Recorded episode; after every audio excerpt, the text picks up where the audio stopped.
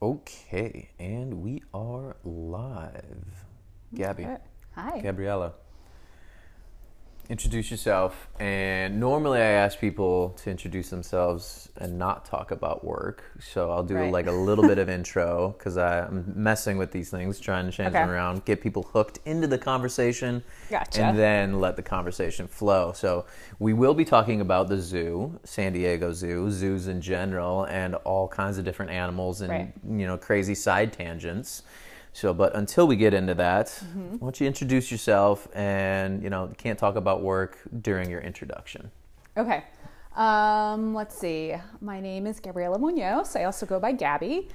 I moved to San Diego about five years ago, and I uh, love traveling. I love meeting new people. I love new experiences, um, which kind of lends itself a bit to my line of work, which we can't discuss yet. but um, yeah, I met Greg through uh, mutual friends, uh, a friend of mine from college, and through November Project, and it's been fun. Yeah, and this is also part two. You'd have to go real far back to get to part one, um, and we'll even we could even call this uh, take three because the first one uh, was so new I didn't even know that there was a one hour cutoff limit on this recording device. Uh, That's right. That's right. It's a learning curve for all of us. so much about like woolly mammoths and other like things that like and then animals. like none of it and then we couldn't recreate it it was kind of sad but you Sure. know, it's a learning Sure. experience It is. um, so let's dive right into it so last time we talked um, this thing covid-19 hadn't happened Right. um, and so let's kind of just say like what do you do for the zoo and then we can kind of dive, dive down into the rabbit holes Sure, yeah. So I'm a wildlife care specialist at the zoo, which is also known as a zookeeper. Um, we've recently updated kind of our titles just to kind of reflect a little bit more what we do.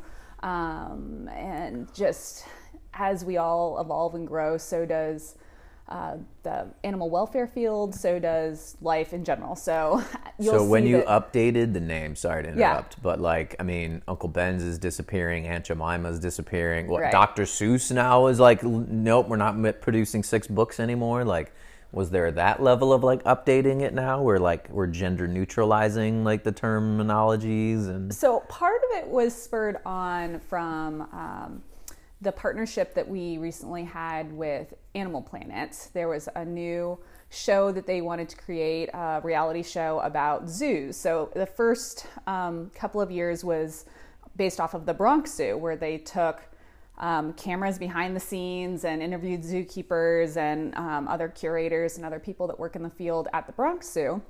And then there was a collaboration that happened with the San Diego Zoo to do something similar with both um, the zoo and the safari park up in Escondido. So we're into second season was just released, and while we were creating the first season, we had for a while been talking about updating titles and names and how we refer to things, um, just so it again reflects. Um, I don't know if you would say politically correct because it's not so much that as it is keeping up with how zoos have evolved over time. So instead of just keeping animals um, for public display, we are caring for animals, we are doing research, we are going out into the field to collaborate with conservation and research scientists, and then we are also educating the public. So hopefully they care about them too. So uh, the name went from zookeeper to wildlife care specialist. And then there are different things that you can specialize. So some people work just with reptiles, some people just work with birds, some people just work with the mammals. So but that's always been the same. yeah, But just the the The title title itself. of what you guys. yeah, Yeah. Okay. It's been updated. Is there? I mean, do you have any like emotional ties to the change of the names, or like what's what? What do you feel about like your new title? Yeah. So it's a bit of a mouthful. It is um, also when you say that, it's a little bit Ambiguous. Ambiguous. Like, what do exactly. you do? What do Are you, you do? out in Africa like every Right. like three months? Like, what do you do? Well, some zookeepers do get sent to Africa to do collaboration projects over there. In fact, uh, last year, before COVID hit, we had uh, some wildlife care specialists who worked in the elephant department who went to Reteti Elephant Orphanage to help collaborate with that program over there in Kenya. Um, we also sent uh, a few keepers out to um, the northeastern area of Kenya to do a grevy zebra count because they're highly endangered. They're an unusual species of zebra where they're solitary for the most part, um, whereas most zebras live in herds. Um, so they're kind of harder to track and count. And part of the reason why we think they might be struggling um, is because they just they're solitary, so they can't rely on the herd to defend them. Um, and on top of that, Kenya has had a lot of drought, so that's put a lot of pressure on wildlife in general in that area. So um, that combined with poaching and habitat loss, it's just put grevy zebras in the hurt locker. So they're they're um, something uh, one species that we want to keep tabs on. So we will do census counts out in Kenya. That's cool. Yeah. Um, but like, how do you feel emotionally, or eh, do you have any like emotional ties or anything with the name change, or do you think it's like a good step forward, or what do, what do you think like the achievement of changing the name has done? Yeah, I mean, any? I do think it is a good step forward because I think some people just hear the term, you know, zookeeper and they think someone either who just picks up shit all day or someone who um, is just there to, you know, keep the animals alive so that they can be on public display. And we do so much more than that. You know, we put in a lot of blood, sweat, and tears into the day to day care of these animals. We will stay overnight with them if that's needed. Um, you know, some of our animals have to be put on baby watch if we're expecting a baby. Um, so there's a lot of round the clock care that goes into these animals to make sure that they are um, not just surviving but thriving in our care. So we don't want them just to exist day to day. We want them to thrive. So what does that mean? We we put a lot of time and energy into enrichment. We put a lot of time and energy into their nutrition programs and um, you know just animal training using positive reinforcement training. There's just a lot that goes into making sure these animals are not just healthy but also happy. You know. So I think it's a good shift. But that being said, like um, on the flip side, you know, people who hear, "Oh, you're a zookeeper at the San Diego Zoo," they get super excited, and I know what that means, and it's like a big to do, and people are always, you know, have a ton of questions for me, and I'm happy to answer them. So then, if I say I'm a wildlife care specialist, again, people may not always know that that's uh, a zookeeper, you know, zoo. and so um, I think in terms of just people understanding what that means, it's going to take time for yeah. that to coincide. On an overarching level, do you really think that the animals are like happy, considering they are like in a much smaller yeah. space than like if it was a you know elef- African elephant, you know, roaming Mm-hmm. You know, like thousands of miles. I know you guys aren't SeaWorld, but you know, you think of like a water creature, an ocean creature, and they're in a captivity, which uh-huh. normally they could swim or run or fly tens of thousands of miles. Right, right. So that's a great question, and I think that's an important thing to address because. Um, as a zoo or an aquarium, you will never be able to recreate the Pacific Ocean. You will never be able to recreate the African savanna. You can come close in terms of you know, species of trees and type of dirt and, and things like that. But basically, what we need to make sure is that these animals are able to express species specific behaviors. So we need to create the environment in which they can do that. So if an elephant is going to cool themselves off using a mud bath, and that's one way that they thermoregulate in the summer and it acts kind of like an insect repellent and sunscreen for them we provide mud holes for these elephants so they can go and do this natural behavior of splashing mud on their skin to help cool themselves down. Um, and it's funny you mention elephants as um, an animal that needs lots of space because actually, if they're given all of their food and water and it's just not something they have to migrate for, they will stay in a very small home range. They'll stay within, you know, 10 mile range. They're not going very far. Whereas, you know, you, you look at bird species, a lot of people forget that birds migrate thousands of miles every year. So, but most of the people are, you know, alarm calling, you know, with regard to animal welfare, and they look at elephants or other big animals just simply because they're big. Um, so insects too. Some insects migrate thousands of miles, you know, and no one's Monarch really worrying butterfly. about, you know, insects being held in an aquarium, you know, or some glass tank. So, So, we we can go down that realm then. um, is the human imposed social hierarchy, which we can talk about the news that just came out about the cuttlefish, or maybe not specifically. I know you're Mm-hmm. an elephant expert, but you most likely saw uh, what I'm talking about. But um, the hierarchy of people putting their own opinions on essentially like if it's fluffy and it looks cute we value it more Right. than if it's like slimy scaly, gross Yep. and like even like you know oh i'm a i'm a pescatarian because i don't want to Mm-hmm. like harm animals and it's like yeah but when you fish you you're hooking this thing in the mouth Yeah. ripping it out of the water and having Can't it breathe. suffocate Yeah. to death in a hole then you throw it Right. on ice where like Right. If you let's you know because we talked about hunting last time but Yeah. you know like if you were to say humanely terminate the life of a cow uh, you Right. know usually it's a bolt to the head Right. and they're dead almost instantly like Yep. that's actually way more friendly of a death than Yeah. like being hooked Yeah. out of the water um, Right.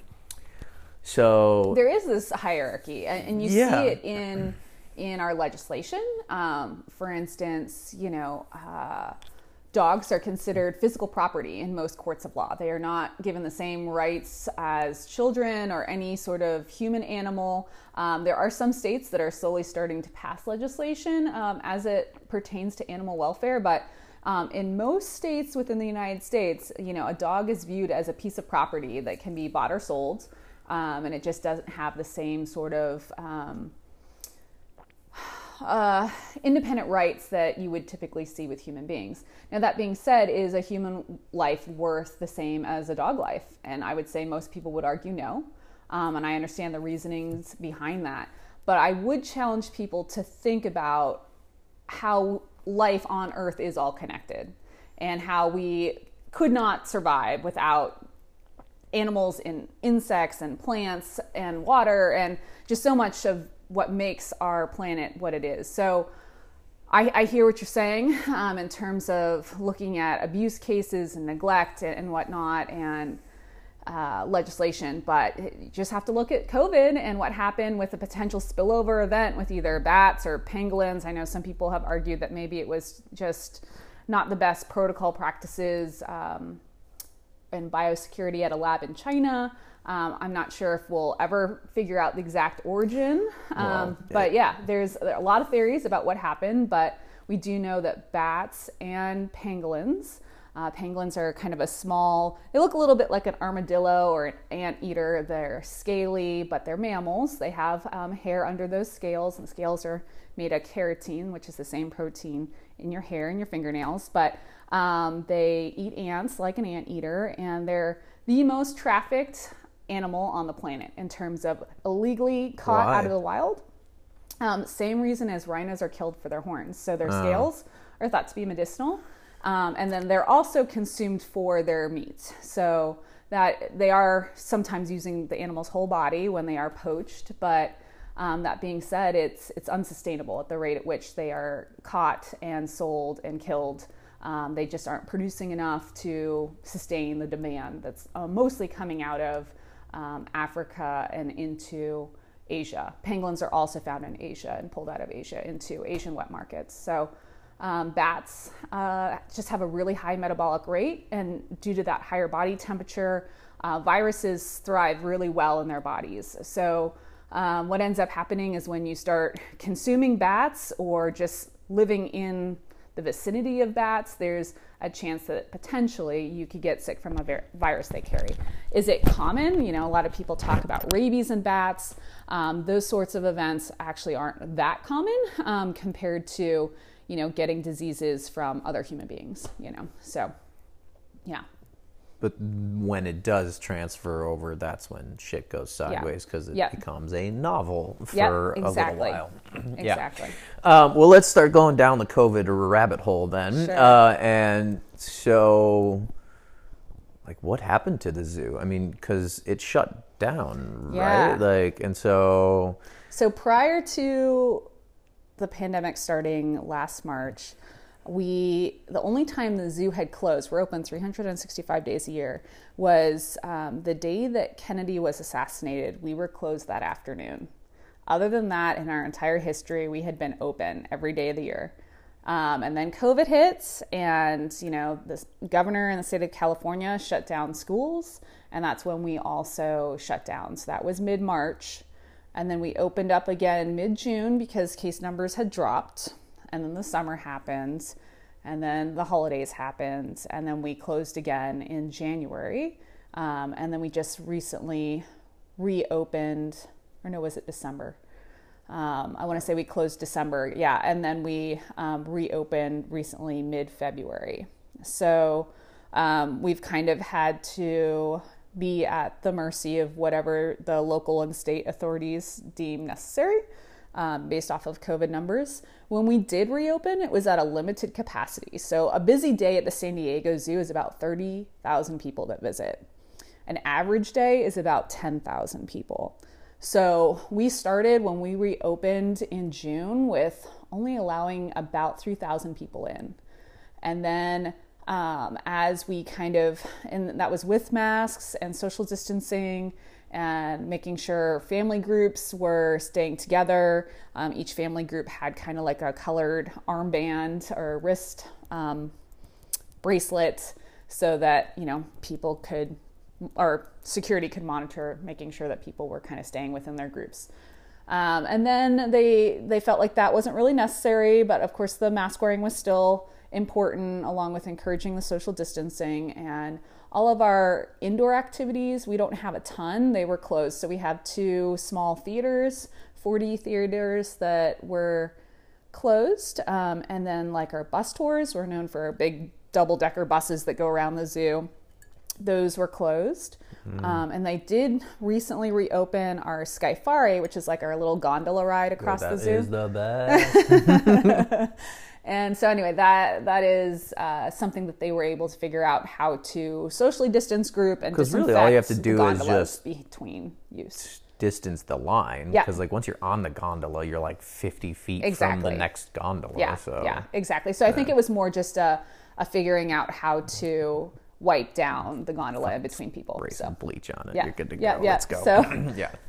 that reopened. Um, so unlike indoor facilities, like I have a girlfriend who is a, a bird care specialist at the Monterey Bay Aquarium. That's totally indoors. They've been closed for the entirety of this. So in terms of revenue, like yeah. they are having a much harder time than we are because we were able to reopen because we're mostly outdoors. Um, so that's just like a whole different situation. When, because you're a wildlife animal specialist and not Uh-huh. the accountant for the zoo, I don't expect you to speak for the budgets and all of that for Yeah. the zoo, but like, I mean, like, is it did it get scary at a point of like, oh fuck, like, are we gonna feed like all the creatures? Like, Yeah. Like, um, I mean, I think the biggest thing that we were worried about in the beginning was just supply chains. So Well, like we're worried yeah, about, everyone was but- worried about food supply chain. So when it came to animal feed and hay and the produce that gets fed out to all the animals, and then there's meat that's fed out to all the carnivores, you know, is that going to be a reliable food chain? Um, Yeah. So we wait, you can't just do like what the Tiger King was doing and go get like you know expired meats from like Walmart. and- not exactly best animal care practices. So I would say no for San Diego Zoo. But um, yeah, we uh, got really lucky. Like I think a lot of people in the United States, where our food supply chains remained intact. Um, we have a lot of people to thank for that. We have a lot of um, agricultural farm workers that continue to go to work every day. And we're out there doing what's already a very manual physical hard job picking produce or working in a slaughterhouse. And um, they were able to help continue to feed most americans and then the animals who also reside at the zoo. Now that being said you know in terms of accountants one thing that came to my mind is a lot of people who have office like jobs at the zoo they worked from home. Or unfortunately like our education department they got furloughed so you know they got laid off and they had to um, you know, file for unemployment like so many Americans had to do. Um, I, because I'm in charge of the day to day care of these animals, was deemed quote unquote essential. So I went into work every day. I continued to do my job outside. You know, of course, we wear masks around the animals. So I was really lucky. You know, very little of my life changed during COVID other than not being able to go out to restaurants and socialize with my friends like I used to. So I'm super, super grateful for that. Um, and I got to work outside. So many people were stuck working from home inside. Um, so I, I, just, I'm so grateful that that worked out the way it did. But um, yeah, there were a lot of people impacted. And San Diego Zoo um, and, you know, the safari park and just our entire entity uh, has the largest donor base of any zoo in the world. So, really, in terms of just cash flow and overhead expenses being covered due to donations and our donor base and our endowment, we were set up much better than most zoos and aquariums. There were some zoos and aquariums that closed permanently that will not be reopening that had to Wait, find new happened? homes for their animals. say, what, and, what, do they do know, with the animals? Yeah, so they get relocated to so other. How many facilities. more animals did San Diego get because of this? well, luckily, most most zoos and aquariums, at least I can speak for accredited organizations, were able to. Uh, apply for state aid and things like that to stay afloat and they were able to feed their animals but they had a lot of staff cutbacks we didn't see that kind of staff cutbacks even with um, zookeepers. So as a result, you know, you had zookeepers who were just working double. You know, they they were doing double the work.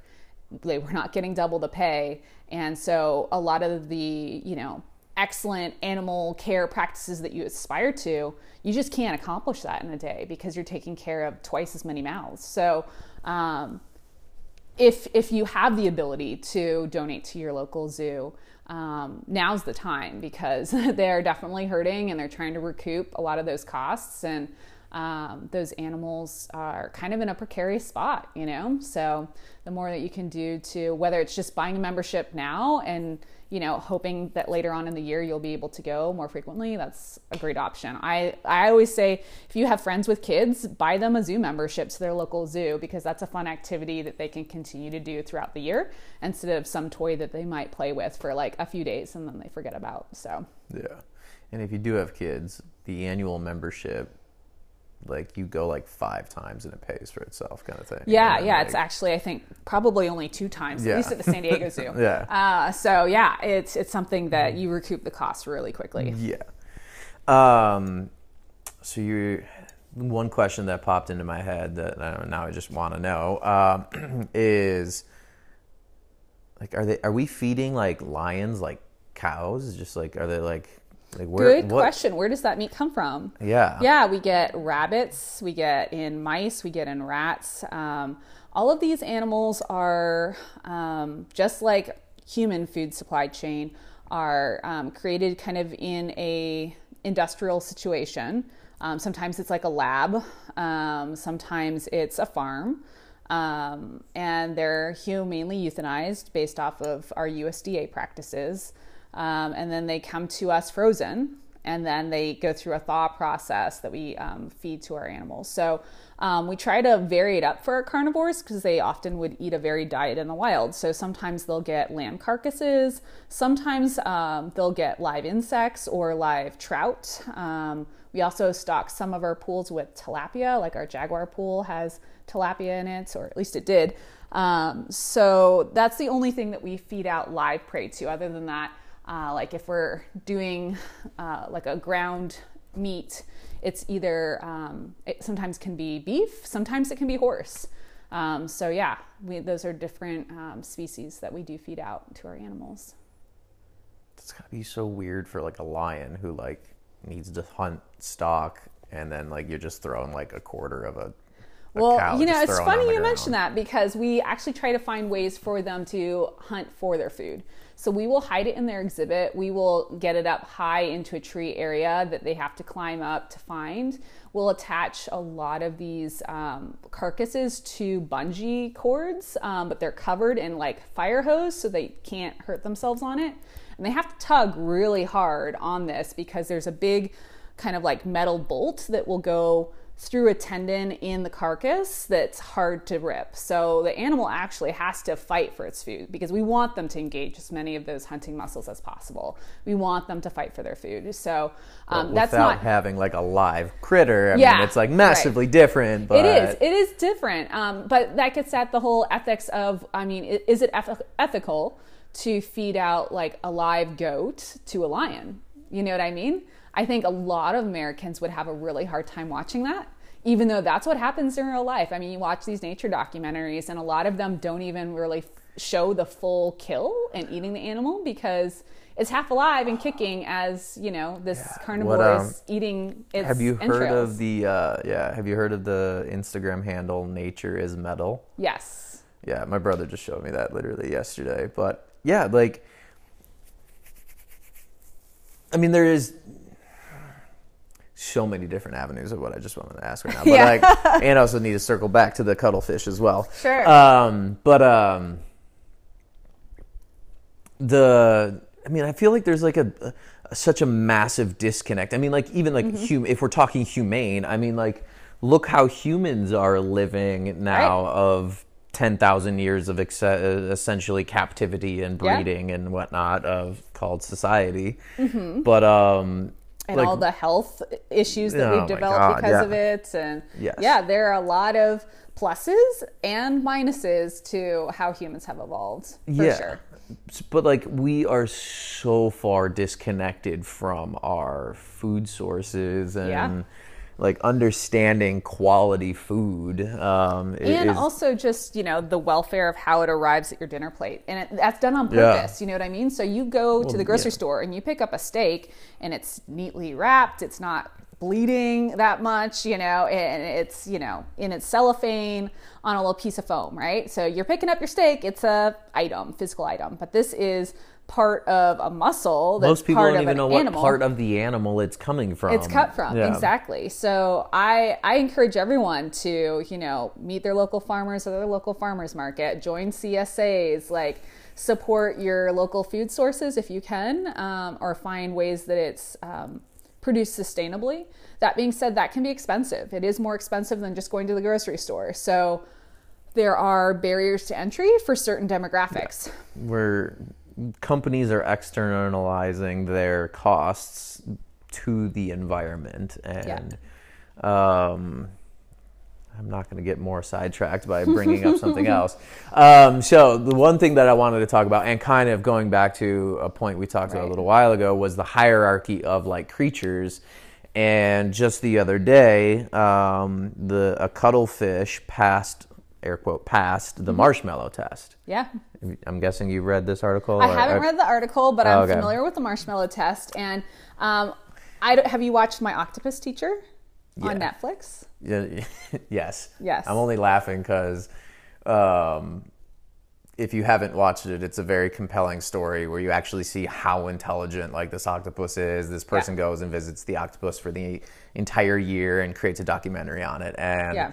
like, I had cooked some octopus.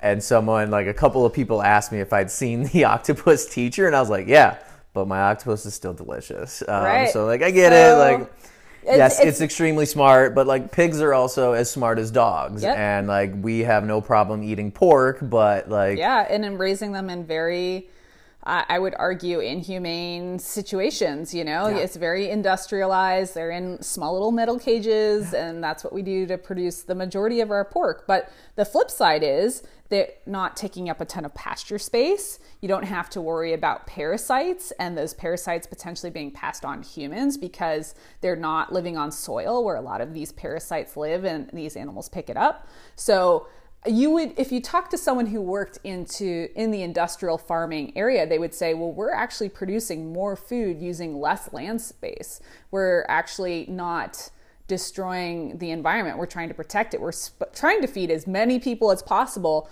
by using as little resources as possible to keep the food um, production quick and also um, healthy and safe in terms of parasites and things like that yeah. I mean, there's like a lot of concerns and issues and about all of that, but yeah um, that might be a different different conversation, different day. But Yeah. um, we'll Yeah, stick stick stick to the zoos and stick to yes, we could easily go down the environmental realm a little bit more, but Yeah, um, just food supply chain. It's crazy. yeah. Um, so just going into like, because I want to know, talk to someone who deals with animals on a day to day basis. Yeah. So if you don't know what the marshmallow test is, it essentially is like you you're put into a room and you're told that here's a marshmallow, and if you don't eat it, we'll uh, we'll give you two marshmallows in like 15 minutes. Mm-hmm. Kind of thing, or they don't tell you how long it's going to be, and then like the scientist steps out of the room and then watches you and sees how long you can wait,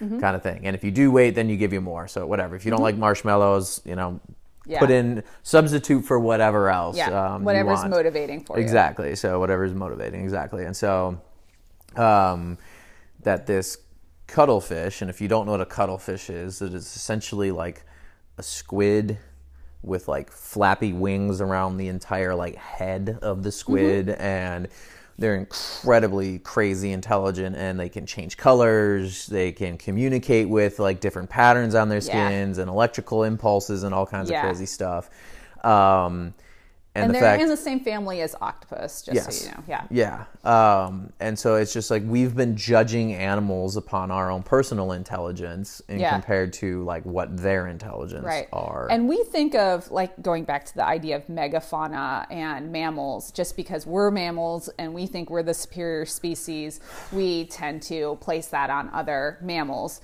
And then birds and reptiles and insects and invertebrates, like your cuttlefish, are considered lesser quote unquote creatures, less evolved, less intelligent. Yeah. Um, and and of course, we define intelligence based off of what we know intelligence to be. So inherently, it's completely anthropomorphic, right? So it's all human based and biased. flawed. So, Yeah. which circles back to this species. It's an invertebrate, so it's also cold blooded, lives in the ocean. It um, only lives for between you know one to three years typically. These uh, animals that are in the octopus family. So when you're dealing with a cephalopod like a cuttlefish, what do you do with an animal that that's that smart? You know, what kind of protections Test. do you give it? Oh, what okay. kind of tests do you give it? Like, how do you define what is humane and not humane for this animal? Um, and this all kind of circles back to what what is good animal welfare for animals in human care, and how are we going to steward this planet? And there's no quick, easy, fast rule for that. no. And we're doing a terrible job at it. we are. I mean, last time we talked, we talked about the sixth mass extinction. You know, it's just like every second, you know, we're losing a Losing species. stuff. You know, and it, it's it's like a house of cards or like playing the game Jenga. It's like, yeah, you can pull out so many blocks, but then eventually it's going to come crumbling down. And a lot of people talk about, you know, climate change as this somewhat distant problem that's going to affect future generations vastly and we got to act now to protect the future generations. Well, I think a lot of people would argue it's affecting us now. You look at what happened in Texas and the complete failure of their grid system and their water infrastructure due to extreme cold weather.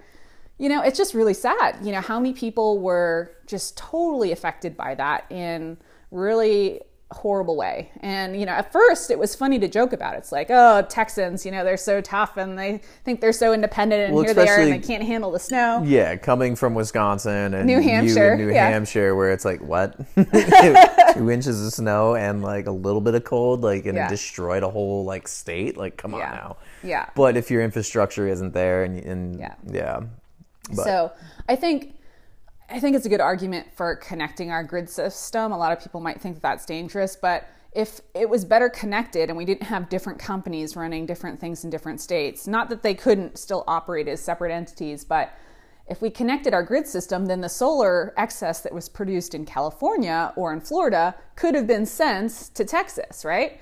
Um, and so, unfortunately, that's just not where we're at with our, our infrastructure. So, hopefully that'll be a lesson for us. Hopefully that's something that we can pour some money into in terms of tax dollars for improving this infrastructure, you know? Well, the problem is, is just like anything else. Like people don't want change because they're making money off of the way the system is built right now. Yeah. So like, why would you change something if you're raking it in hand over fist right, Right. now? Like, Right.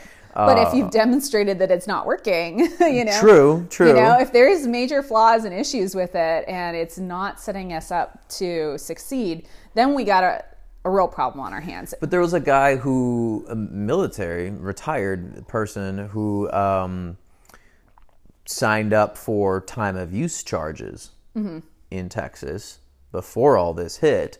And then he got a $17,000 utility bill Mm-hmm. for the month because of the power outage and this, you know all Yeah. this stuff because like the time of use it was like massively high demand so Yeah. like the power companies are still making their money. Just because Yeah. it doesn't work doesn't mean they're not making their money. So why would they, again? Why would they change something? They probably made Right. more money. Yeah. Yeah, well, people have to hold those companies accountable. Like they, they just do in terms of elected officials or whatever it is. And that's kind of where like the rubber meets the road, you know? It's like you got to follow the money, right? They always say that, you know? And I would say that as long as we as a society are solely basing happiness, welfare, and you know success off of money and profit, we are going to continue to fail and fail ourselves. Um, not to say that it shouldn't be taken into account. It should. I'm not saying that we should live in this utopian world with no competition and no money and blah blah blah. No, competition is great. I, I fully support that. We see that with natural selection. I think that's wonderful. But I, at the same time, like you can't only put profit first. You just can't. Yeah.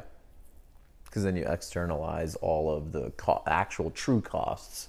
Yeah, and- so your steak costs, you know, six dollars a pound, but Mm-hmm. it's fed with corn and it's pumped full of hormones, and they Right. pump it full of steroids, so that cow goes from a calf to a cow as fast as humanly possible, Possible, yeah. on the least amount of land, and they're they, you Yep. know like how much you know Yep. Yeah, it's it comes down to value systems, you know? It's just like what do we value and why? And, and we're going to have to get really real with ourselves. So Everyone talks about getting back to normal post COVID and if that normal will ever really exist and how we're going to move forward, you know? So that th these are big questions we have to ask ourselves and, and figure out if we're going to live somewhat happily and healthily all together. So let's kind of play that little parallel right now of all right, so you've been helping animals in nice cages, but you know, in captivities. In human And care, yeah. Yeah, and and humans have now been living in much more confined captivity for a while, but like so I mean, let's say you have where are most we'll start with one quick question um, where are most of the animals like coming from like if you have an, a lion in, in the san diego zoo like it wasn't like captured in africa and brought over No, not at all. Um, so, for the most part, most uh, animals in accredited zoos and aquariums are born in accredited zoos and aquariums. Now, this has been going on. The San Diego Zoo has existed for over 100 years, you know? So, it would be naive, though, to say that these animals didn't eventually, at some point, their origins do date back to the wild. Obviously, they didn't just spontaneously appear in human care. So, um, yes, uh, the origins of all species in human care, whether it be you know domesticated animals or um, wild animals, they are originally from the wild. But the majority of animals um, in human care have been propagated in human care. so then you're probably so the, the question that i was like hoping to get is like maybe one animal was brought over from the wild into Sure. it like so, like our herd of elephants at the safari park, they are from, um, I believe, Swaziland, and they were slated to be culled because they were in a natural preserve or wildlife park that basically is fenced in and only has a certain amount of space for elephants. And if there are too many elephants in a area, they will become destructive of the overall ecosystem. Too many trees will get pushed over and consumed, and um, just the plant matter just there won't be enough of it to support the herd so this, they said you know we either have to relocate these animals or they will be killed because our land just can't continue to support them anymore so um, the safari park agreed to take in um, one of the herds and that's how we acquired our african herd So then, this is a good example because you actually do take care of elephants. Mm-hmm. Then, like, have you like observed elephants in the wild before? Like, have you gone and like watched their natural habitats and patterns, and then like how much does it change when they're all of a sudden in San Diego now Yeah. and like a different space, different environment, like Right. So when we're looking at animal welfare and animal care, we want to make sure that we can measure it. So we want to make sure that we have good data to compare animals in the wild and animals in human care. So, um, for instance, uh, we our polar bears. We ended up putting like Fitbits on our polar bears so that we could see what their activity was like um, when they were swimming and walking and running. So then that data could be extrapolated and those collars could be put on wild bears so they could look at their activity patterns and see how they change over time with global climate change. So are these bears swimming for longer? Are they swimming for or or resting for longer? Um, how are they adjusting to their environment, just radically changing over time? So that's a great collaboration project. So with the elephants, Well, that's a strange one because Yeah. polar bears live where it's really, really cold, and San Diego it never gets really, really cold. Uh-huh. Right. So we, yeah, we just celebrated International Polar Bear Day, and we actually um, trucked in a lot of snow and covered their entire habitat with snow, which they really enjoyed. But that's a valid question. So like. Their pool is chilled, um, but believe it or not, if their pool gets too cold, they don't want to get in the water. Well, yeah, because they're skinny as shit now. They don't have a ton of fat on them anymore. They, they're Yeah, also they, they acclimated. Yeah, they have totally acclimated.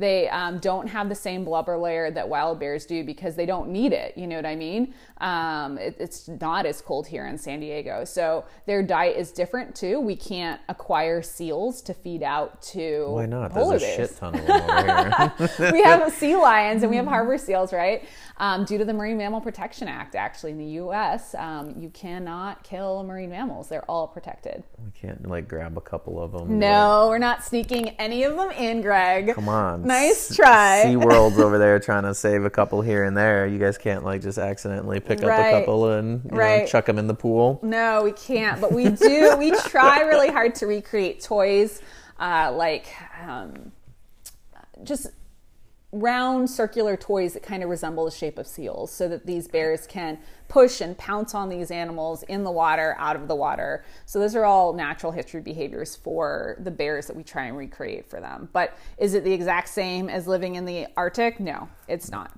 It's not. They they in some ways it's great because they don't have to worry about starving to death. They don't have to worry about potentially being, you know, killed by another bear that's competing for its territory. You know, everyone thinks of the wild as being this ideal, beautiful place where all animals live in harmony with their environment. But you just reference Nature is Metal, right? That Instagram page.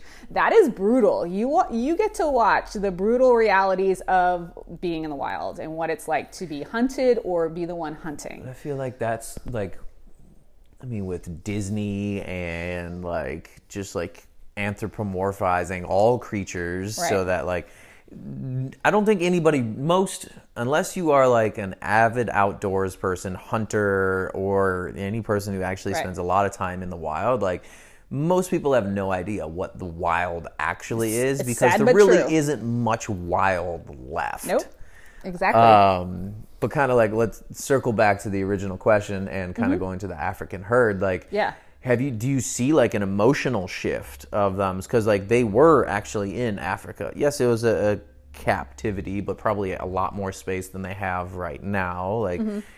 Did the herd like? Did you see like an emotional shift in them? Yeah, so in terms of elephants and emotions, man, that, there are books written on that. That's very complex. Uh, Yeah, they walk past their graves of like their Yeah. old, their ancestors and relatives, and they like mourn and hang out with them. And Yeah, they spend time with these elephant bones, and th- there's no, there's no um, evolutionary sort of advantage or reason that they would hang out with the bones of past elephants, other than they have some sort of emotional connection with that, and they're there to whether it be pay their respects or whatever it is. I can't speak on behalf of the elephants. I can guess due to my own, you know, emotional state, but it, it's hard to analyze, but we do just nonetheless try to analyze. So things that can be indicative of a stressed elephant, an elephant that isn't eating for normal amounts of time and an elephant that isn't sleeping. So they will actually lay down and sleep at night, and we do monitor their sleep closely.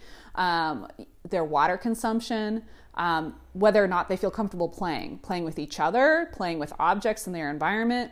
Do they um, spend time interacting with each other appropriately, meaning touching each other, rubbing up against each other, um, chasing each other in a playful way.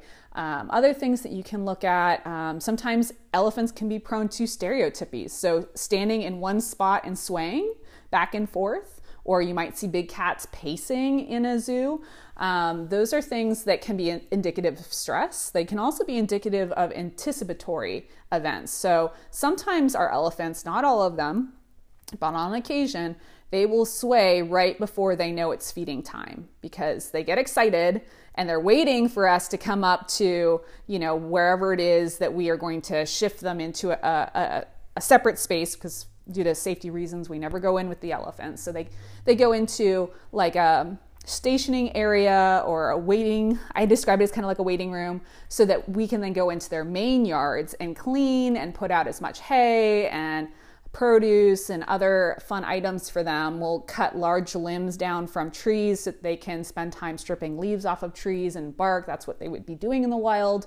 The vast majority of an elephant's day is spent eating because they eat only plant material. They have these huge bodies, so it takes a lot of time to eat and digest all of that plant material. So um, we look at those activity budgets of what they were doing in the wild and compare them to the activity budget of what they're doing in our care. And if it mimics it, if it is similar, then we know that we're close to getting to where we should be for their overall welfare. Now, an elephant could be eating and stressed at the same time, um, but typically you can look at things like stool quality. They also have these uh, temp- temporal glands that sweat. It kind of looks like they're crying, but it's not actually tears coming from their eyes. It's um, basically like a sweat gland that um, is secreting a um, bodily fluid, kind of like sweat. Um, that they'll do sometimes when they're excited and happy. Sometimes uh, that'll happen like right before an elephant bre- uh, breeds. Um, so there are lots of reasons why that gland might become activated. So you can't just say that only when an elephant's temporal glands are going that they're stressed and unhappy because that's not the case. It's kind of like a dog barking. A dog can bark when they're excited and happy. A dog can bark when it's fearful. So there are a lot of th- pieces that you have to put together to figure out and see the whole picture. But then, did you notice any differences? Like, were you like hanging out with like Bobo the elephant and and you're like, wow, Bobo's like off. Like, can you like when you look into the eye of the elephant, like, yeah, can you yeah. see like mm-hmm. if, like like if I were to look you in the eye and like right. you're having a bad emotional day, like right. your makeup could be fine, your, eye, your, your, eyes don't need to be puffy or right. anything like that. Like yeah. no, there's no like external indicators of you having like a terrible day, right. but like I can just kind of look you in the eye and go like, "Yo, Gabby, what's wrong?" I know, yeah. Tell so with the, I can't tell you about the exact event of the elephants when they moved from Africa mm-hmm. to the mm-hmm. safari park because I wasn't there. Um, that was a, quite a few years before I started at the San Diego Zoo, but I've talked to the keepers that were there, and it was actually the transition went really well. And when you look at their activity budgets, they were very similar. They were playing, they were feeling comfortable enough to get into their pools and explore things and eat. Of course, it is vastly different. You know, they're yeah. going to be around humans and just in terms of physical proximity, a lot more than what they were used to. But they um, did really well. Um, the transition is, we didn't see any stereotypies as far as I know in terms of the elephant swaying, things like that. So, um, it, it, worked and went really well. But anytime you embark on an endeavor like that, you never quite know how it's going to go, right? You know, it is a risk. Anytime that you are working with wild animals and you're trying to recreate things as well as you could, there are things that can go wrong. And that is part of just the field in general. And, and yeah. we do it as a labor of love. Like we wouldn't do this just simply for profit and entertainment. We do this because we're worried about them in the wild. We want to have this basically like Noah's Ark of animals should things go wrong in the wild. And then, you know, if something does go wrong, we can breed them and hopefully re release them into the wild if there's a space to re release them to. Okay, so then, like, kind of going back, of like, let's say polar bears. Sure. for an example, but we'll stick with elephants just because like you're more of an elephant expert than polar bears. But um, you know, like okay, so this herd came from Africa, but were in captivity. They were in a giant pen or whatever, but like you know, okay, It was a nature preserve. I don't know exactly the size, Size of of, it, the fenced-in Yeah. preserve, but yes, so probably more natural than what they are in now here in San Diego. Potentially, yeah. Potentially, yeah. So, but like, let's say that you know, you know, like the white rhino just re- was white rhino, right? northern white rhino went just extinct. recently Yeah. went extinct, right? Yeah. So let's say if we did have like 12 white rhinos or whatever in the Mm-hmm. San Diego Zoo, and they're like, yo, we got to bring them back over there. But like, Susie the white rhino is like 12th generation San Diego white rhino and Uh-huh. like knows nothing of like getting chased down by an, a lion or whatever. Like, Yeah. what really are the odds that like this white rhino, who like for families of generations, essentially being domestic domesticated, being like replopped out into the wild, Yeah. like is gonna We just survive. did that with Eric, our black rhino. He went back to Africa. He was born and raised um, in the San Diego Safari Park, and he went over to a um, nature preserve in Africa. I can't remember the exact location, but um, he was monitored in kind of more of a a smaller fenced-in area than where he was going to eventually go. But mind you, he wasn't used to the insects. He wasn't used to the plant material. He didn't have the gut biodiversity that those black rhinos that live over there do. So that process is a very long, slow process. So they slowly introduced him to the native plant material. They slowly introduced him to another female black rhino that was kind of going to be his guide to help kind of show him what was what. Um, but they wouldn't move forward in moving him on to the next step of that reintroduction program if he wasn't ready. So, things that indicate whether or not a rhino is ready I mean, you're going to look at stool quality, you're going to take blood samples, you're going to um, look at his overall activity budget as it compares to the ones in the wild. Um, they're going to look for his stress. You know, is he sleeping? Is he not? Does he seem calm and happy? Does he seem like other wild black rhinos? Or is he, you know, just on edge and Was it flinchy? successful? Um, so it's still in the middle of the process. I don't know where they're at in it. I do believe he has been introduced to that female black rhino, and he's in a more um, a larger preserve area. Um, but I don't know how it's going. Okay, so like, not to downgrade rhinos because they have their own troubles and just you know, but like, Mm-hmm. they're not hunting another animal. They're they're eating some grass and plants Sure. Mm-hmm. and stuff like that, right? Like they're badass because other things are trying to eat them. Mm-hmm. So like, let's say we take a you know polar bear Okay. for example especially one that say you probably wouldn't take one from san diego zoo because No. it would definitely die Yeah, but no. maybe take one a little less extreme and let's say it's from the chicago zoo or something like that where Mm-hmm. Okay. like it's colder longer and Yeah. whatever right so then like if that polar bear has never actually like hunted a wild seal or knows Yeah. the land and the territory and understands like the different thicknesses of ice and all the Oh, yeah. different Ins things and outs ins and outs of being like Yeah. an arctic polar bear like Right. and you just go all right cool we'll stick them up there kind of thing like Yeah, that would not be humane for the animal. They tried to do that with Keiko the killer whale. Do you remember from Free Willy? He was Yeah. at a park down in uh, Mexico, and then he was brought up to um, an aquarium on the Oregon coast, Oregon Coast Aquarium, um, and he was taught how to hunt live fish. And then they took him out over to Iceland, where he was originally from, and they tried to reintroduce him. And this was a lot of animal rights activists who really pushed for it.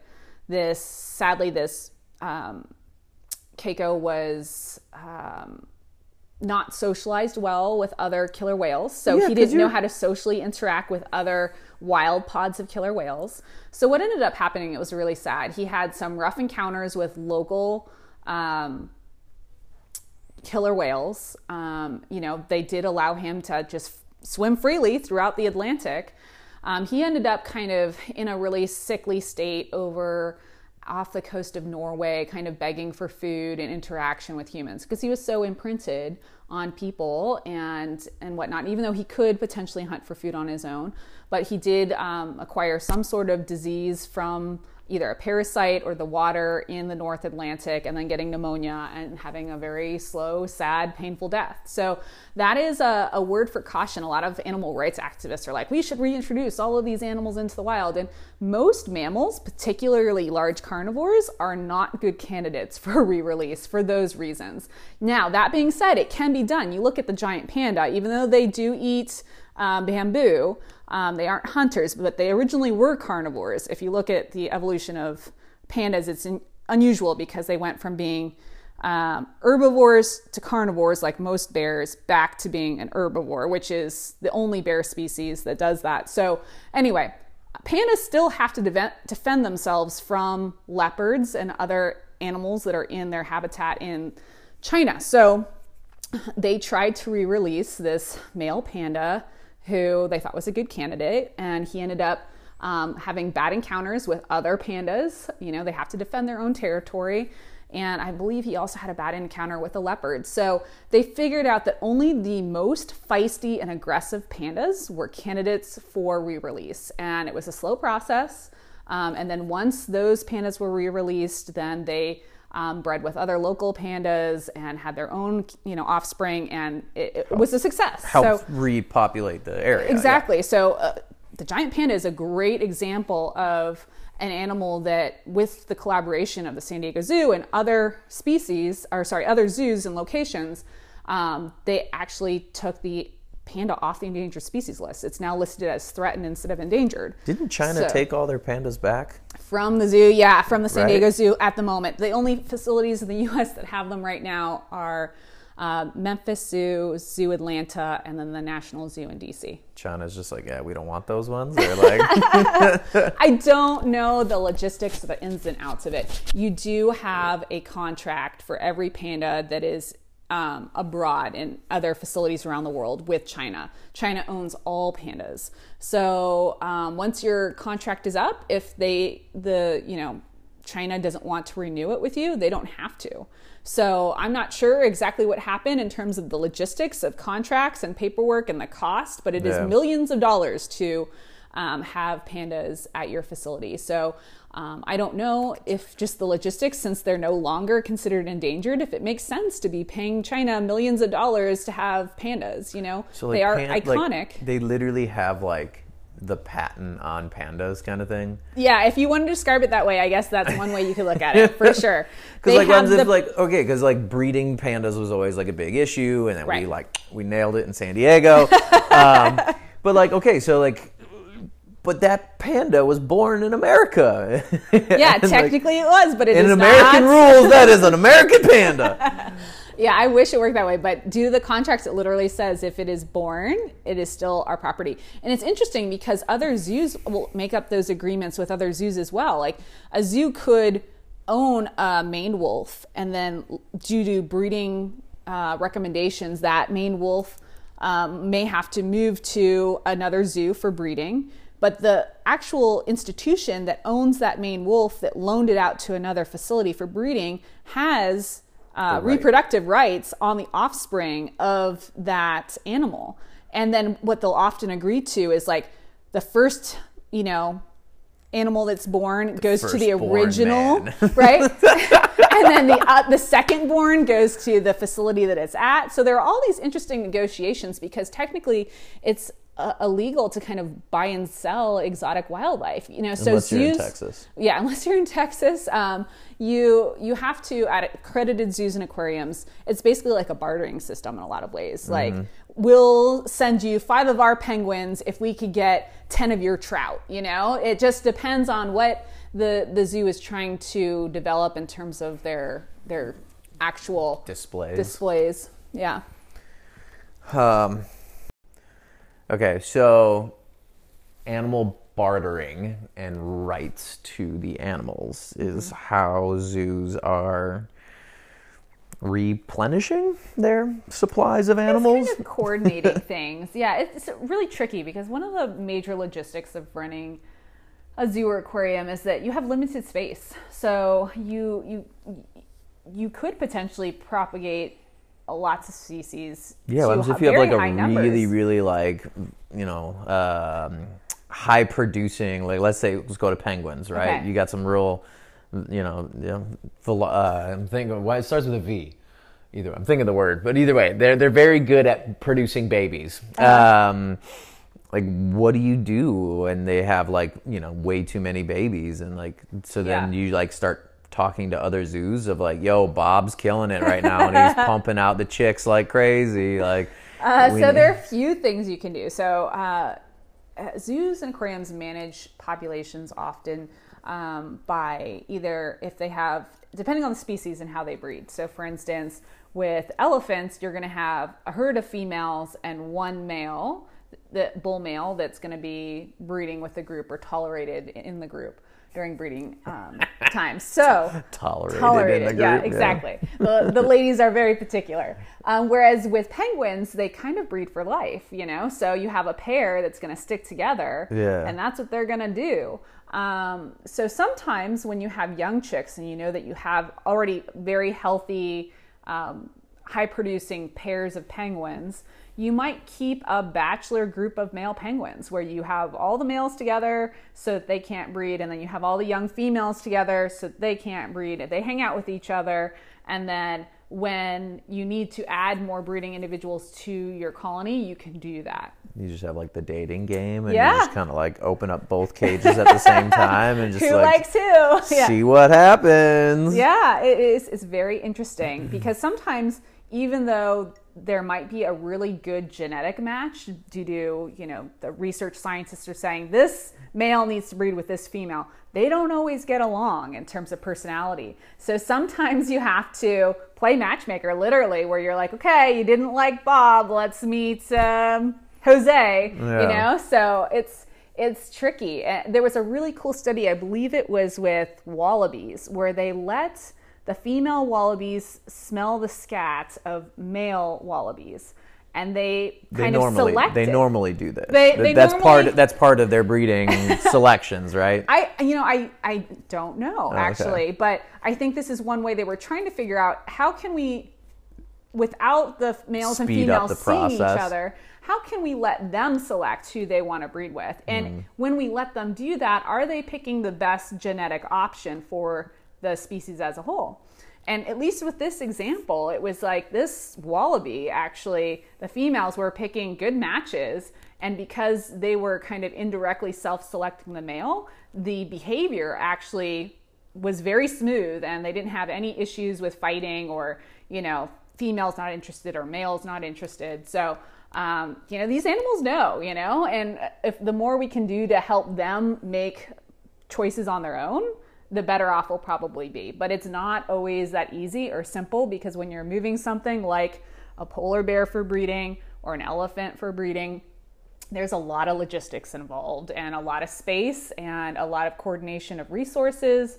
So, you know, everyone tries to do what's best for both the species and the individuals. It's just sometimes it just doesn't go as seamlessly as planned.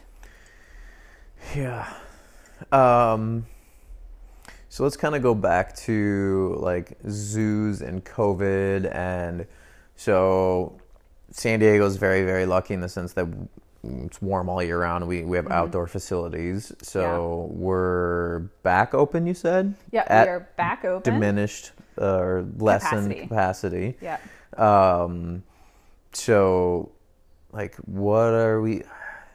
we- We luckily have a good donor base and all that, but like, what what's what is the zoo seeing like going forward? Like, what what's going to be their issues? I mean, if you know, like, Yeah. they've lost ten million dollars in revenue, we'll say, and they were counting Right. on that to do you know X, Y, and Z. Like, Right. what what's going on with the So zoos right now? some plans, I, I think most zoos can say they're in this boat. Just future big re- renovation projects are put on hold. Um, luckily, we Didn't we just finish one? yeah, we actually are in the process of just finishing up our brand new children's zoo. But all of that money had already been generated and earmarked, and so Mm. Wait, it was hold on. already Children's there. zoo. So Yeah. we just finished Africa, Africa Rocks, Rocks, not yeah. too long ago. What's the children's zoo? So the children's zoo, they're completely redoing the children's zoo area. That area has been closed for the past, I want to say, year and a half, two years. Um, so right as kind of Africa Rocks opened, they got ready to move on to the next project. So that's just the way it works at kind of a a decent clip actually is when you're finishing up one project you're already prepping and getting ready for the next renovation and project so um, we're lucky in that we have the great coordination to be able to do that and fundraising but um, Children's Zoo is redoing the area so that they will have like really fun immersive experiences for the kids. We're also redoing our Komodo dragon area and our hummingbird area. So that's all going to be a cool new experience for people, along with you know playgrounds for the kids and touch areas for the kids um, where they get to be up close with certain uh, animals where that they can interact and touch these animals and and talk to um, a lot of our great education staff about animals. How do you do you see things like interacting with animals not coming back, or do you think it will come back? I mean, yeah. So because of COVID, COVID um, and all kind of like.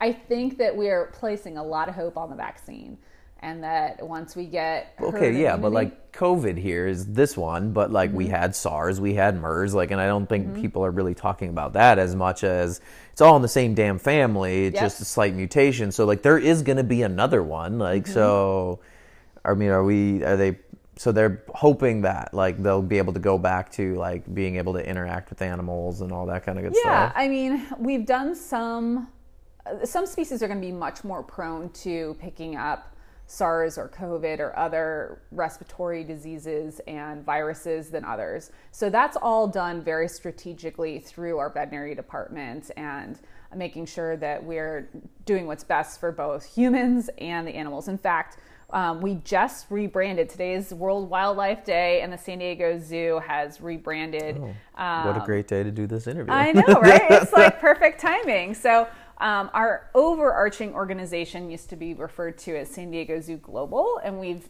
transitioned to San Diego Zoo Wildlife Alliance. So um, they kind of refer to the San Diego Zoo and the San Diego Safari Park as like the two front doors of the organization. Um, but we also have our Conservation Science and Wildlife Health Department, which is something that we had talked about how wildlife health also impacts human health and vice versa. So our, you know, head of research science and veterinary department, um, she's a veterinarian and she often will get involved with a lot of policy making decisions on the national level as to where should we head as a nation in terms of looking at biodiversity and wildlife health and how that's going to impact human health so what, what we can do to mitigate um, some of these spillover events, like what potentially happened with pangolins and or bats. So um, I think it's a really cool moment in our organization because we're collaborating with so many different uh, so many different entities that we normally probably wouldn't collaborate with directly, maybe indirectly, but your hair's on the mic. Thank you. um, so yeah, I think it's it's an interesting time to be alive for sure in terms of how how we're going to approach wildlife and interact with it. So, hopefully, moving forward, we're going to look at improving that relationship. But right now, like I said, with the sixth mass extinction, we're not where we should be or where we want to be. Cool. So, the last topic I want to talk about is David Attenborough's documentary. Mm-hmm. Um, my Incredible Life, or what is it? Do you know it off the top of your head? Um, I saw it. I don't know it off the top of my head, but it was excellent. It's definitely something everyone should watch. We have Greg here pulling it up right now. A Life on Our Planet. There we there go. There we go. yeah. Um, yeah. If you haven't seen it, you need to watch it. it. It definitely. I don't care about your political leaning or anything like that. Like it. It definitely goes into climate change and like what we've done to like destroy it. But it's it's through the lens of a guy that mm-hmm. in the story it'll tell it best but like he was sometimes the first uh, non-native person to go into a lot of these areas yeah. because he worked for national geographic and like he was born at a perfect time to be an environmentalist in that sense of like he got on airplanes when airplanes first became available and like went yeah. to the Congo, went to, you know, Borneo, went to Papua New Guinea, like all these places. Yeah. Like the first time like a scientist and, you know, journalist like were to show up at these areas, and so he's watched firsthand. And what he's ninety something years old now. I say he's 98 years old. Yeah. Um, yeah, he's seen it all uh, for sure. and watched it literally change yeah. In his lifetime. In his lifetime, right in front of his eyes. which I think is like the hard part of like most people because like you know if you're born in 2021 like your understanding of nature and what's normal is that baseline there but if mm-hmm. you were born in 1821 200 Yeah. years before like your understanding of nature is was massively different and your baselines like it's always unfortunately getting worse of what you think is normal Right. So like But that being said, there are spots of hope. Like I had mentioned how we have taken the giant pandas off the endangered species list. Like I do think that if we change our day-to-day practices and I think that's one message to really impress upon people is that your actions do count. They do matter. Whether it's voting for you know certain legislation or it's recycling or maybe just producing less waste in general or composting, whatever it is, every little bit helps. No one's going to be perfect at everything all the time. So I wouldn't beat yourself up about that.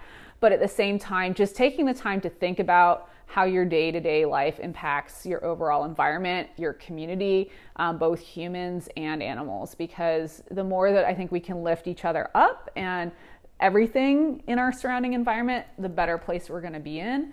Um, I, I think it, one thing that that was impressed upon me recently with our rebranding is our vision changed quite a bit. Ooh, so our vision at the San Diego Zoo um, or San Diego Zoo Global was to lead the fight against extinction. So in some ways that that frames it in like you're putting more emphasis on extinction instead of life thriving. You're having to fight instead of, you know, collaborating. Whereas our new vision is a world where all life thrives. So it's also taking into account that, you know, a lot of these animals won't be able to thrive if we aren't also taking into account the local humans that coexist need with that local as well. wildlife as well. Yeah. So um, we need to find a way where we can all thrive. Um, and that doesn't mean that just because you're focused on wildlife that you can't also be focused on humans and vice versa. Yeah. Um, do you know who John John Florence is at all? I don't. Okay, cool. Uh, he's a surfer. Um, he's the two-time world champion, but um, he, when he hurt himself, he blew his knee out and couldn't compete for like a year, and um, living my dream life and uh, probably a lot of people's dream lives of being a professional athlete and whatever. Um, but uh, he created a four part series called Vela, which is the name of his boat. But he sailed from like Hawaii to a bunch of different South Pacific islands, and um, they went and visited um, one of the islands that during World War II we were like testing nuclear bombs on and like blowing the shit up Yeah. out of this place. And so I forget exactly what island. I was trying to Google it. Oh, uh, Palmyra Okay. is the island name. But in like World War II area, we we decimated it. It completely like turned it from a beautiful jungle to like nothing. Leveled, Leveled, it yeah. completely. Um, killed almost everything on it. Yeah. And then like it was used as like a scientific experiment essentially to Mm-hmm. like can we bring this back to life Right. and so it's I, I think it's owned by like the U.S. government or something Yep. like that. And um, but in the time since like absolutely devastating it to today, Right. um, they have like reintroduced um, native trees, reintroduced native like some native um, And was this plants done purposely by humans or just naturally nature was doing it on its own? uh, mm, it was curated by humans, but Okay. like obviously nature at one point like started taking over. Right, right. Okay. Um, but yes, like so, scientists and you know people started like kick started it by like Right. planting the trees, bringing Yeah. some things in, Right. and then it just like started taking off. And after I don't know how many years or whatever, but like the native pop like birds started showing up. When birds started showing up, like they would you know Bring poop out seeds, seeds, yeah. and like now new plants would show up, and Yeah. like and so it just went from like going to like now you go to it and like the reefs are some of the best reefs in the world and Yeah. like the plants and vegetation is like super super healthy and it bounced back like very very well. Hmm. But that's also an island in the middle of the south pacific where like the only people in the world who go to this mm-hmm. are scientists and somehow john john florence Random people with sailboats. and a you know a big audience to bring money and awareness to things. Right, Yes, there right. are benefits that you can do when you are a famous person, Right. um, or zoos or other things, right? So, Yeah. um, but like the like L.A. when the COVID hit and the smog and, and pollution like dropped dramatically, and you could actually like see across the Los Angeles count like valley or whatever. You could see across the valley, like um, the the less flying of planes, less car travel and stuff like that. Like nature, people were seeing like a resurgence of um, life, and also in um, David Attenborough's movie, like they go to Chernobyl. Yeah, Chernobyl is a great example. I was just going to say it's very similar. You know, they have that nuclear program. They had a meltdown out there in uh, Ukraine in the what was the 80s? I think it was like it was like eighty six or something. Yeah, like that. and so they have a remarkable wildlife that's come back there from um, wolves and deer to fox and bears. It's really beautiful. Yeah. Why do I know that? Yeah, so I, I think there is hope. I just I think that people become complacent about these things just because they think it is so far off in the future that this meltdown's going to happen, but it's help happening now. You know? So and like, I, you are way more into this, and like this is part of your life and the mission of the San Diego Zoo. Right. But in my opinion, as like a lay person who also just loves the environment and Yeah, loves being out, out in nature. It seems like these success stories happen when it's like, yeah, no, sorry, no human be other human beings can come here. It's like Mm-hmm. it has to be a natural, you know, disaster of like a, Yeah. you know, nuclear bomb going off essentially. Uh, um, To get people to go away. to like yeah, to like get people to completely go away or like you know the, the you know like palmyra island where it's like in the middle of nowhere no human beings Yeah. step foot on it unless you're a scientist kind of thing like or you, you see these um, or at least i do through instagram and other things of like you know like Brazilian man bought, you know, 20 acres of land, and 30 years later, this is what it looks like, kind of thing, where it's like a private land brought back to you know, like what it used to be. Like, So, for wildlife to really thrive in these biodiversity dense areas, whether it's coral reefs or rainforests, you do need large swaths of land for there to be a certain carrying capacity for that life to thrive. So, I think that that is important. That's not to say that you can't visit them. I think our natural park system, I mean, that's great example of how people can visit. There, are, there is some controversy though about how many people visit and the impact and whether or not that should be regulated more. Um, but yes, it does take large pieces of land to preserve wildlife successfully. And so the more that we can encourage people to do that locally or internationally, the better off we are all going to be. We may still all reside in cities. I know there are aspects of living in a city that I love, but I also need to be around nature. I think that they've even done studies on the mental health and welfare of people that um, uh, that live in the city, those individuals that live near trees, that have trees in their backyard or their courtyard, are much happier and healthier individuals than people that just have cement and concrete. So I think there's a way to integrate nature into our daily lives in cities while not impacting these larger, larger, wide swaths of land where people are. Um, impacting wildlife when ideally it would thrive and do better without us being there. But that being said, it, it's a collaboration. So it still takes people to set aside that land, to monitor it, to care for it, to make sure that people aren't going in there and illegally cutting trees down, things like that. So um, we still need to work together for it to happen. Yeah. I mean, we're the only creature that has stepped out of the circle of life. I would argue that we are still there, though. I would argue we're still there. It just yeah, but we just took a remote. hard step out where now it's not a circle anymore. It's like a little like Yeah. you got to loop the human back in. But Yeah.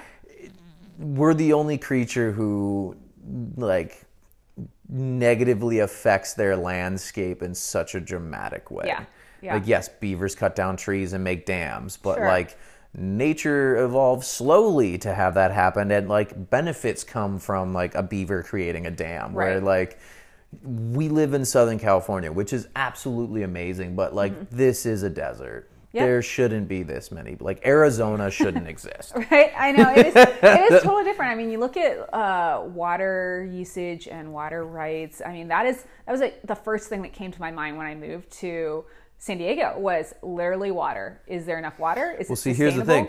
San Diego doesn't have to worry about it because we're an older city than Arizona, like Phoenix. Yeah. So our water rights in LA and San Diego to the Colorado River, mind you, Mm-hmm. are so much stronger than say Scottsdale and Phoenix that Mm-hmm. like essentially we would the the level of water that would have to get down to before like San Diego would start diverting water to somewhere Mm-hmm. like is like you couldn't exist. Like literally, there'd be no water to Arizona, and San Diego like wouldn't have to change any Right. of their like water. But my rights and stuff argument like would that. be is we should be able to find ways to have water locally to sustain the population that's there. So for instance, LA, there's a huge aquifer under LA that could sustain the entire population of LA for the entire year, literally just based off of the groundwater.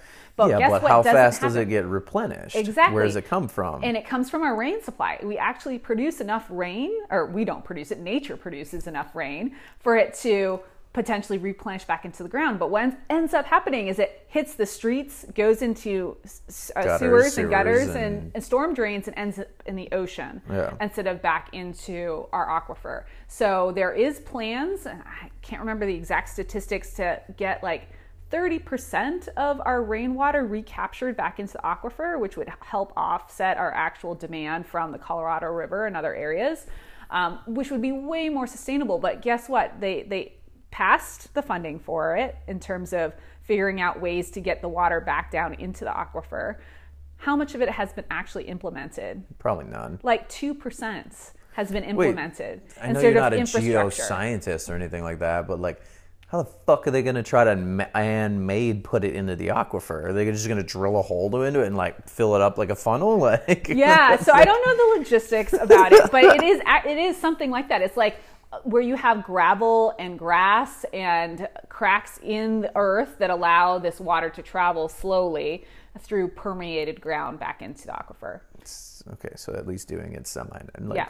as nature would kind of do it. yeah, Yeah. yeah. And i mean of course when you have water that's hitting the road where there's lots of oil and grease do you want that water running into your aquifer? No you're going to want to find a way to filter it right? So that's a whole nother thing. So i don't know but yeah it's totally doable. I just feel like when it comes to water rights in living in the desert it's totally unsustainable. And we have to find a way to make it sustainable. We have to find a way to have water supplies. Like arizona does get rain every year so how are they capturing that rain to save mm-hmm. it? You know what i mean? So same thing with la we have these what do they call it? River um, clouds or river storms that atmospheric river storms that dump a whole ton of rain in socal but we just don't save it. We don't capture it.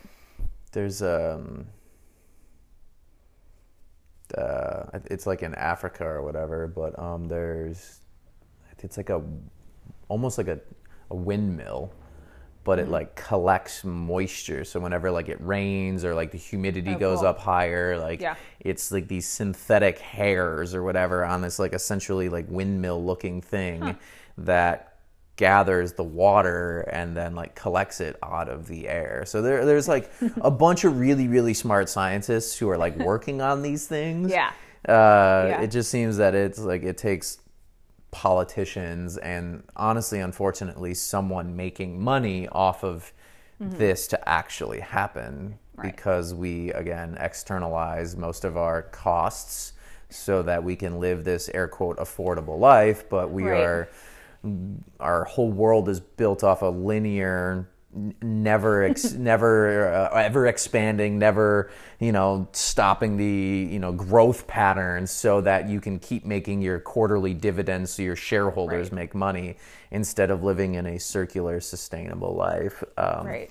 I really want to try to end on like a positive note because like I know these conversations can like I mean like go down negative routes and like Well, I think like going back to one of the things that you know, your the theme of your podcast is growing with Greg, right? So Yeah. like it's like, what will you do next to achieve a state of happiness, right? that's my question to you. You can't steal my questions. Come on. so like no I, no i think it's a valid okay, okay. question so All right. like what are we going to do I, I think it's really fascinating this i've i've been studying meditation more because Ooh, okay. um, one thing that is tough about working in wildlife or animal care whether you're working at an animal shelter or you're uh, a Burnout, veterinarian right? is burnout but they call it compassion fatigue because it's actually a like more serious version of burnout where people actually commit suicide. It's really sad.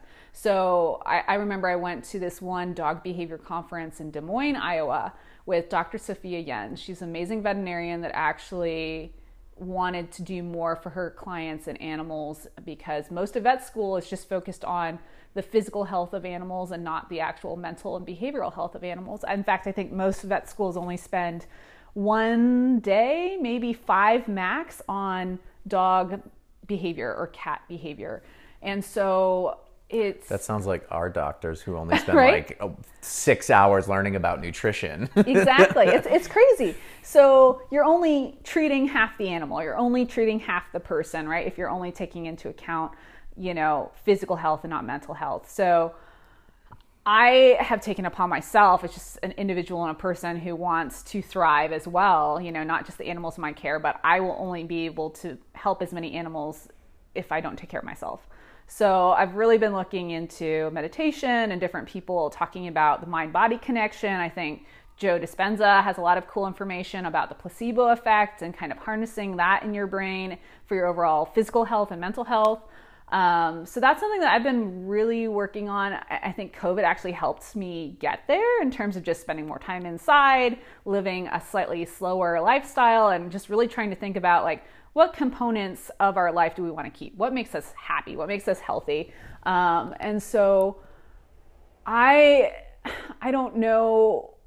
I, I'm I'm so tied to productivity and that tied to my self worth that I often don't look at just happiness in general and what that looks like. And for me, it's changing the world and working for a nonprofit and making the world a better place and like it's really sad because you just just like people who are bankers who are trying to climb the corporate ladder i'm doing the same but i deem it more appropriate and uh, superior quote unquote because i work for a nonprofit and i i'm helping wildlife who you know they don't have a voice and i'm here to help them and it just still can spiral out of control. It can still become super unhealthy mentally. So what what is it that people who work in nonprofit whether it be to help other humans or animals or nature or whatever it is you're doing to help make this world a better place or you could be working in for profit and still trying to do something um, how, to, how do you get to a happier state? And for me it's been meditating and just trying to like literally rewire my brain literally find a state of happiness nirvana whatever you want to call it um, spending more time working out. Obviously endorphins are great. I've hired a personal trainer so i've just been working on that which has been really fun. My job is already incredibly physical so for me injury prevention is really important. A lot of zookeepers uh, blow out their backs lifting bales of hay or bags of feed things like that so that's really important. You know an average day for me at the zoo is like two to three thousand calories that i burn just in eight hours and you're hiking anywhere from like eight to 20 50 flights of stairs depending on the terrain that you're working on um, so it's very physical. How much schooling did you have to do? Know, like, right? like rethinking. Like, that sounds awesome. I want in. Right, and I, I spend very little time on the computer, which is Ah. great. But on the flip side, like I do feel like uh, I would like to do a little bit more research, and and so I am finding ways to do that both in and out of work in my field. Um, but yeah, what contributes to, to happiness and mental welfare? And for me, it's just working on, you know, obviously nutrition and then working out for injury prevention and lastly, meditation. So, um, new experiences are fun for me. That's one of the reasons why I work with animals as well. I love traveling, and that was out the window with COVID. So, I had to find things to do more locally. I started stand up paddleboarding. I've taken some surf lessons. I know you're super into surfing, so that's been fun. Yeah. Um, yeah, just trying to spend time safely with friends, you know, at a distance. Um, luckily, I've been vaccinated, so um, hopefully that'll be less of a concern in terms of just spending face to face time with people. I think that's so important for our, health as well because we are social animals and we forget that and we take that for granted and it's mm-hmm. important. Yeah, maybe another time we could talk about some other topics that are just running through my head right now. But, um, but yes, happiness is is a you know growth and happiness and you know productivity and finding your net worth uh, or your self worth and improving ourselves and yeah that's why i want to yeah. have these conversations and and you know like talking about nature and you know the holistic viewpoint of you know the world that we live in is is very very important. So um, thank you for bringing up one of the three final questions. So where are you pursuing growth in your life um, so it's a combination of both just trying to pursue things related to my job and outside of work because it's so easy for people that do what they love to just have their career take over their life. And I'm totally guilty of that, where I will just spend time outside of work researching things, you know, talking to other zookeepers about what they're doing with their animals to help them, you know, live a wonderful long life where they are really thriving in our care. So, you do sometimes just have to take a step back and be like, okay, I'm just gonna go check out this new brunch spot with my girlfriends and I'm gonna do what everyone else does, you know, for fun. Or um, I will just hop on the phone with friends or go to one of your fabulous barbecues and uh, hangouts when that used to happen. To, to happen again. yeah. Yeah. So, you know, things like that are important for just getting out and distracting ourselves. Um, physical activity is great. I love trying new new things. So one thing that's been on my right, radar is kiteboarding because I've done sailing and windsurfing before. It looks super cool, but it, it, it looks crazy as well. So side side tangent. Um, I was learning how to kiteboard and surf at the exact same time. Okay. and um, I went on, I took some lessons and then I went on like a three day trip to St. Croix um, okay. when this was when I was living in the U.S. Virgin Islands, so it wasn't like a big trip. Right. Um, and took a professional lesson and like I had this helmet on and the dude had like a, a waterproof walkie talkie that was like zip tied to the side of the helmet, which essentially, because you have both hands on the handle, yeah. Is just one person talking at you. There's not really a conversation because right. they're in a boat that's pretty far away.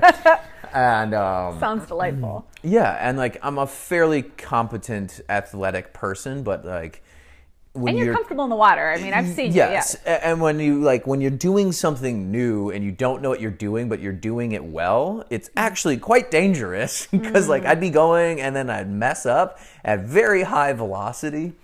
And mm-hmm. um, long story short, I swallowed a lot of seawater. I sm- like smashed into the water a bunch of times, yeah, that and um, I ended up getting um, what is it like sun sickness or whatever. It was like a couple steps below sun poisoning. Oh wow! Where I was vomiting, uh, I was shivering. Mind you, it's like 80 degrees outside, and I have all my clothes on, and I'm shivering and sweating and cold, yeah. and like, That's and I literally go. I, I was like fuck this sport. like, I'm like, no, I'm, I'm out. Done. Like, I'm done with this one. Like, this, this, one's too hard. Like, and well, it's so funny. I kind of felt that way a little bit with surfing because the first two times I tried it, I got like major bruises. Like, I got a yeah. black eye one time. I literally got a bruise on my ass, and I say to this day, surfing literally kicked my ass. Um, but I actually uh, slowly stuck with it and got the right instruction, and that was fun. So, you know I still don't feel comfortable enough going out surfing on my own. It's yeah. not, something I would do, but I do enjoy it when I have an instructor who's like pushing me into waves and yeah, and like and for no real reason other than just like your own personal warning of like kiteboarding's a little different because like you have this like let's say a small kite of like eight Yeah. Mm-hmm. meter, you know, eight square meters of cloth that's literally designed to go make you go as fast as you can, and Yeah. uh, it's attached to you. Yeah, A- yeah. And if, So if things you- go wrong, Yeah. uh, it just goes It and you you. takes you with you. So just be careful with that one. um, but cool. Um, so, what's one message in all of the topics that we talked about? Environmentalism, zoos, uh, all, all personal health, mental health. Like, Yeah. what's one message you'd like to leave our listeners with right now? Um, you know, it's just I think that we win more battles by lifting each other up than tearing each other down, regardless of of what project you're working on. And I think that should be taken not just within your local community, but your international community. Um, I think a lot of people, for instance, you know, when you're looking at COVID in China, there's been so many sad instances of hate crimes towards Asians um, or just overall disdain for the entire country of China, um, for just the, pandemic originating over there. Um, yeah, there are a lot of things that I don't agree with in terms of their communist gov- government over there, um, illegal wildlife trafficking. But if you turn them into the enemy, like we're not going to get anywhere. You know, it's not going to be productive. So I just think that there is a way to hold people accountable. I'm not saying that that shouldn't happen, but at the same time, work to make partnerships and alliances and lift each other up. So if we can do that, whether it's as a conservation organization or individuals or on a national level, uh, it, it's going to set us up all for success instead of failure. Wonderful. Yeah. Well, thank you. Uh, if people have more questions about the San Diego Zoo or any kind of environmental stuff or want to get involved with preserving nature and zoos Sure. and stuff like that, can people reach out to you and where would that be? yeah. Um, you can reach out to me via email um, or Instagram. Uh, my handle is GMUNOZ1204 on Instagram. And then um, I have a Gmail account. We can post that um, in the description. Other than that, um, Oh, I just wanted to zoo. like lay out just a slight disclaimer though. Okay. Like as a, an employee for the San Diego Zoo, I am not speaking on behalf of the San Diego Zoo because that is really important. Yes. I am not like part of the PR department. I am not one of their trained spokespersons. I just I want to be able to just share my experiences as a wildlife care specialist and um, just a resident of the planets and you know San Diego area. Um, it's been fun, you know, just talking about my career with people. People are Yeah. so curious. Everyone thinks of it as a dream job, and for me, it is a dream job, but it's not for everyone. You know, it's messy, physical job. Um, but um, yeah, I I am by no means um, be? Eh, a spokesperson for San Diego Zoo. don't worry about it. That'll be, yeah, okay. Sounds good. Uh, well, thank you for your time. We'll put all that in the show notes and um, everybody have a great day.